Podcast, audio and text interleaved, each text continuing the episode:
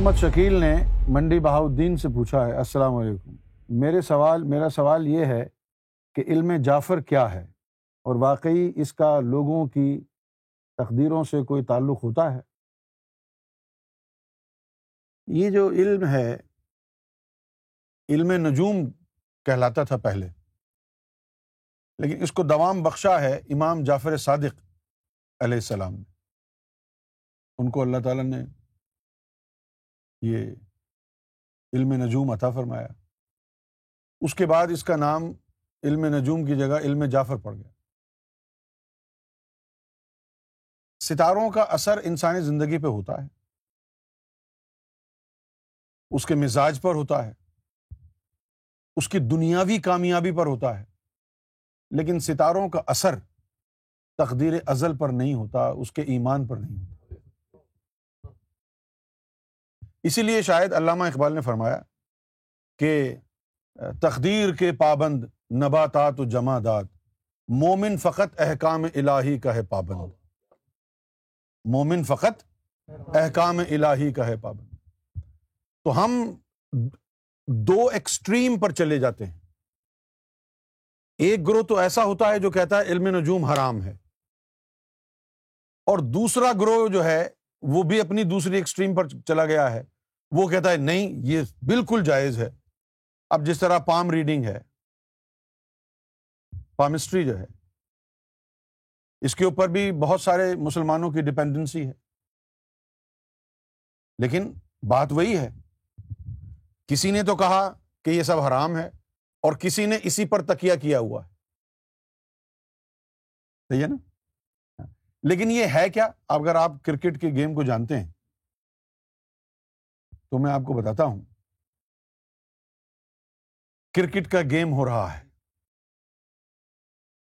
Batsman نے ایک رن لیا، تو وہ رن اسکور بورڈ پہ چلا گیا۔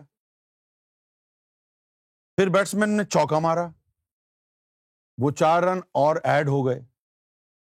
تو وہ جو اسکور بورڈ کی جو ٹکنگ ہے وہ جو میدان میں جو کچھ ہو رہا ہے، اس کے اوپر ڈپینڈنٹ ہے نا؟ آپ اگر اسکور بورڈ کو تو دیکھیں اور وہ جو میچ میں رن بن رہے ہیں، اس کے اوپر آپ کا جو ہے وہ اس پر نظر نہ ہو۔ تو پھر آپ پریشان ہوں گے، یار یہ اسکور بورڈ کبھی تو فوراً اتنے سارے رن بڑھا دیتا ہے اور کبھی آدھا گھنٹہ ہو گیا، دو تین رن بنے۔ یہ کیا ہو رہا ہے؟ یہ ہو اس لیے رہا ہے کہ جب وہ جو بیٹسمین کم بخت کھڑے ہوئے ہیں وہاں، وہ جب رن بنائیں گے تو یہ چینج ہوگا۔ اسی طرح یہ جو ہماری پامز ہیں، یہ اللہ نے جو کچھ ہمیں دیا ہے یا نہیں دینا ہے، اس کا اسکور بورڈ ہے یہ۔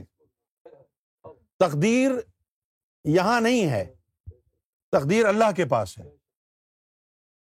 اسی لیے ہمارے یہ جو ہاتھ ہیں، جیسے ہمارا جو سیدھا ہاتھ ہے وہ ہمارے مستقبل کی خبر کرے گا اور ہمارے الٹے ہاتھ کی لکیریں، ہمارے ماضی کی۔ پریزنٹ کہاں ہے؟ اس میں مستقبل کا پتا ہے۔ اس کے اندر ماضی ہے۔ وہ وقت حاضر کہاں ہے؟ تو یہ جو ہے، یہ ہمارے جو یوں سمجھ لیں کہ یہ جو ہمارے کتاب رکھی ہوئی ہے نا اور جو کرامن کاتبین بیٹھے ہوئے ہیں، اسی طرح کی ایک یہ ریڈنگ ہے۔ یہ خود محتاج ہیں۔ جو کچھ بھی ہو رہا ہے، یہ اس کا عکس ہے۔ اس میں کوئی طاقت نہیں کہ وہ لکھے ہوئے کو تبدیل کر دے۔ جو لکھا ہوا ہے، جیسے جیسے بیت رہا ہے، وہ یہاں اس کا عکس پڑ رہا ہے۔ آج یہ لکیریں کچھ اور کہہ رہی ہیں، کل شاید بدل جائیں۔ پرسوں پھر بدل جائیں۔ بدلیں گی کیوں؟ کیونکہ اس کو چلانے والا اوپر بیٹھا ہے۔ اسی طرح آپ جو ابھی ستاروں کی جو چال ہے، یہ بھی بڑی خطرناک ہے۔ اب جیسے ہندوستان اور پاکستان کے بیچ میں ٹھنی ہوئی یہ ستاروں کی چال بھی بتاتی ہے۔ یہ مختلف سیارے ہیں۔ کبھی تو وہ سیارے یعنی خوش بختی کو پروموٹ کرتے ہیں، کبھی نحوست کو پروموٹ کرتے ہیں۔ تو اب جو سیارے، جیسے پاکستان کا جو زوڈک سائن ہے، وہ کچھ اور ہے۔ انڈیا کا زوڈک سائن کچھ اور ہے۔ ٹھیک ہے نا؟ اب اس کے مطابق ان کے سیاروں کی چال۔ ایک چارٹ بنا لیتا ہے آدمی کہ اگر یہ یوں، یہ سیارہ یہاں داخل ہوگا تو پاکستان کے لیے اچھا ہوگا۔ اور یہ سیارہ یہاں سے یہاں چلا گیا تو یہ انڈیا کے لیے اچھا ہوگا۔ تو اس وقت جو سیارے گھوم رہے ہیں، اس وقت جو سیارے گھوم رہے ہیں، وہ پورے خطے کے لیے تباہی کا باعث بننے والے ہیں۔ صرف پاکستان، ہندوستان کے لیے نہیں، پورا کا پورا ساؤتھ ایشیا کا جو ریجن ہے، اس میں تباہی اور بربادی ایسی تباہی اور بربادی۔ کہ جو دنیا کا نقشہ بدل دے گی۔ ٹھیک ہے نا؟ ایسی تباہی اور بربادی ہونے والی، جس طرح جب جنگ عظیم ہوئی تھی پہلی، تو اس وقت یوناٹیڈ نیشن نہیں تھی، لیگ آف نیشن تھی۔ پھر یہ دوسری جنگ عظیم جب ہوئی، تو لیگ آف نیشن آرام سے بیٹھی رہی۔ تو پھر ریڈیکل چینج دنیا میں آیا۔ لیگ آف نیشن کو ختم کر دیا اور پھر ایک نئی عالمی تنظیم بنائی گئی، اقوام متحدہ، سب کو جوڑو یوناٹیڈ نیشن اب جو یوناٹیڈ نیشن ہے اس کا کردار بھی لیگ آف نیشنز کی طرح ہو گیا۔ اب جیسے کشمیر کا معاملہ ہے، اس کے اوپر یو این کی سینکشنز ہیں کہ بھائی دونوں کشمیر کے اندر ریفرنڈم کرایا جائے۔ نہ پاکستان کا حق ہے اس کشمیر کے خطے پر، جس کو اب ہم آزاد کشمیر کہتے ہیں۔ نہ مقبوضہ کشمیر کے اوپر ہندوستان کا حق ہے، بلکہ یہ ایک ڈسپیوٹیڈ جو ہے وہ ٹیریٹری ہے۔ تو اس کو یو این کی ریزولیشن کے حساب سے اس کو ریزالو کیا جانا چاہیے۔ یو این اور یو این نے کیا کہا ہے؟ یو این نے کہا ہے کہ لوگوں کو پوچھو United Nations have given these people the right of determination کہ یہ اپنا فیصلہ خود کریں۔ اب ادھر کے لوگ چاہتے ہیں کہ یہ انڈیا کے ساتھ مل جائے۔ پاکستان کے لوگ چاہتے ہیں کہ وہ پاکستان، پاکستانی کہتے ہیں کہ کشمیر جو ہے وہ پاکستان کی شہرگ ہے۔ ہندوستان کہتے اٹوٹ انگ ہے۔ دونوں ایک ہی بات بول رہے ہیں۔ کشمیریوں سے تو پوچھو وہ کیا چاہ رہے ہیں۔ ہے نا؟ کشمیری سے تو پوچھ لو نا کہ وہ کیا چاہ رہے ہیں۔ کیونکہ یوناٹیڈ نیشن نے ان کو پورا حق دیا ہے۔ اگر وہ چاہیں کہ ہم ہندوستان کا حصہ بننا چاہتے ہیں تو بات ہی ختم ہو گئی۔ اس کو ہندوستان کا حصہ بنا دیا جائے۔ وہ چاہتے ہیں کہ جی نہیں، ہم پاکستان کا حصہ بننا چاہتے ہیں۔ تو یہ ان کا فیصلہ ہوگا۔ اور اگر وہ کہیں، نہ ہندوستان، نہ پاکستان، ہم ایک آزاد ملک بننا چاہتے ہیں، تو یہ بھی ان کا فیصلہ ہوگا۔ صحیح ہے نا؟ لیکن اب اس خطے کے اوپر موت کے بادل منڈلا رہے ہیں۔ اگر جنگ ہوتی ہے ہندوستان اور پاکستان کے درمیان۔ تو آپ یہ بھول جائیں۔ پاکستان بھی بھول جائے، ہندوستان بھی بھول جائے کہ کوئی جیتے گا۔ جنگ میں جیت اور ہار نہیں ہوتی۔ کیا ہوتا ہے؟ موت۔ دونوں طرف انسان مرتے ہیں۔ کہیں زیادہ اور کہیں کم۔ جنگ کسی نتیجے کو نہیں نکالتی۔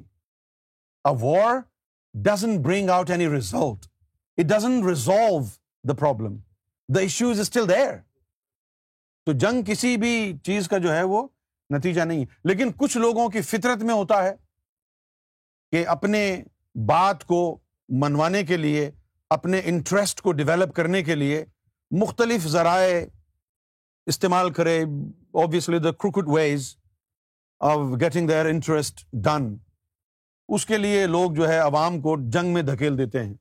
لیکن جنگ کسی بھی چیز کا علاج نہیں ہے۔ دونوں طرف انسان بستے ہیں۔ دونوں طرف کے انسانوں کو زندگی جینے کا پورا حق ہے۔ اللہ تعالیٰ ظالموں کو پسند نہیں کرتا ہے۔ ظلم کرنے والا کسی بھی دھرم کا ہو، ظالم ظالم ہے۔ ظلم کرنے والا کسی بھی دھرم کا ہو، ہندو ہو، سکھ ہو، مسلمان ہو، یہودی ہو، عیسائی ہو، اللہ کی نظر میں ظالم ظالم ہی رہتا ہے۔ تو اب یہ جو ستاروں کی چالیں ہیں، یہ اچھا اب یہ ستاروں کی چالیں کیوں بدل رہی ہیں؟ اگر کسی ملک کا حکمران بدنیت ہو،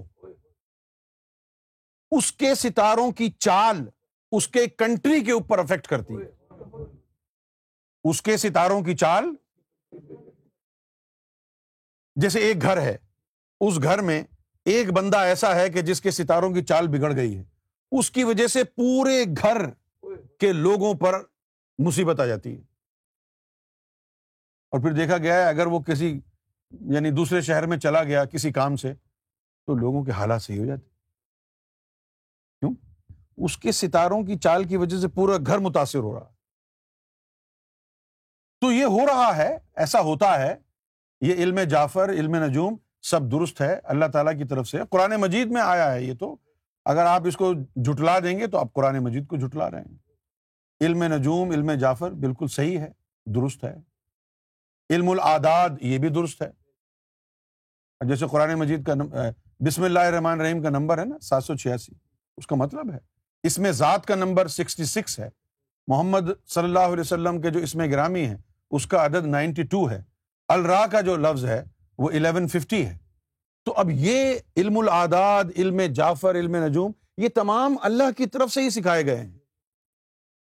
لیکن جتنا اللہ نے ان کو بیان کیا ہے، جتنی افادیت as much as significance prescribe by the Lord himself you can not exceed جتنا اللہ نے اس کی افادیت بیان کی ہے، آپ اس تک ہی رہیں، اس سے زیادہ نہ کریں۔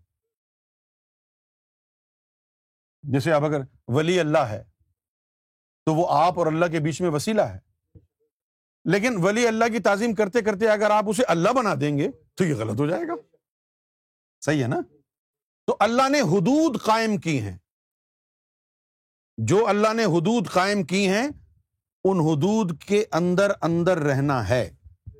کیونکہ اللہ کو حدود جو پار کر لیتے ہیں، وہ لوگ پسند نہیں ہیں۔ جو حرمت جو حد اللہ نے قائم کی ہے، اس کا آپ کو پاس رکھنا ہے اگر آپ مومن نہیں ہے تو پھر ذلیل اور رسوا ہوتے رہے دنیا میں۔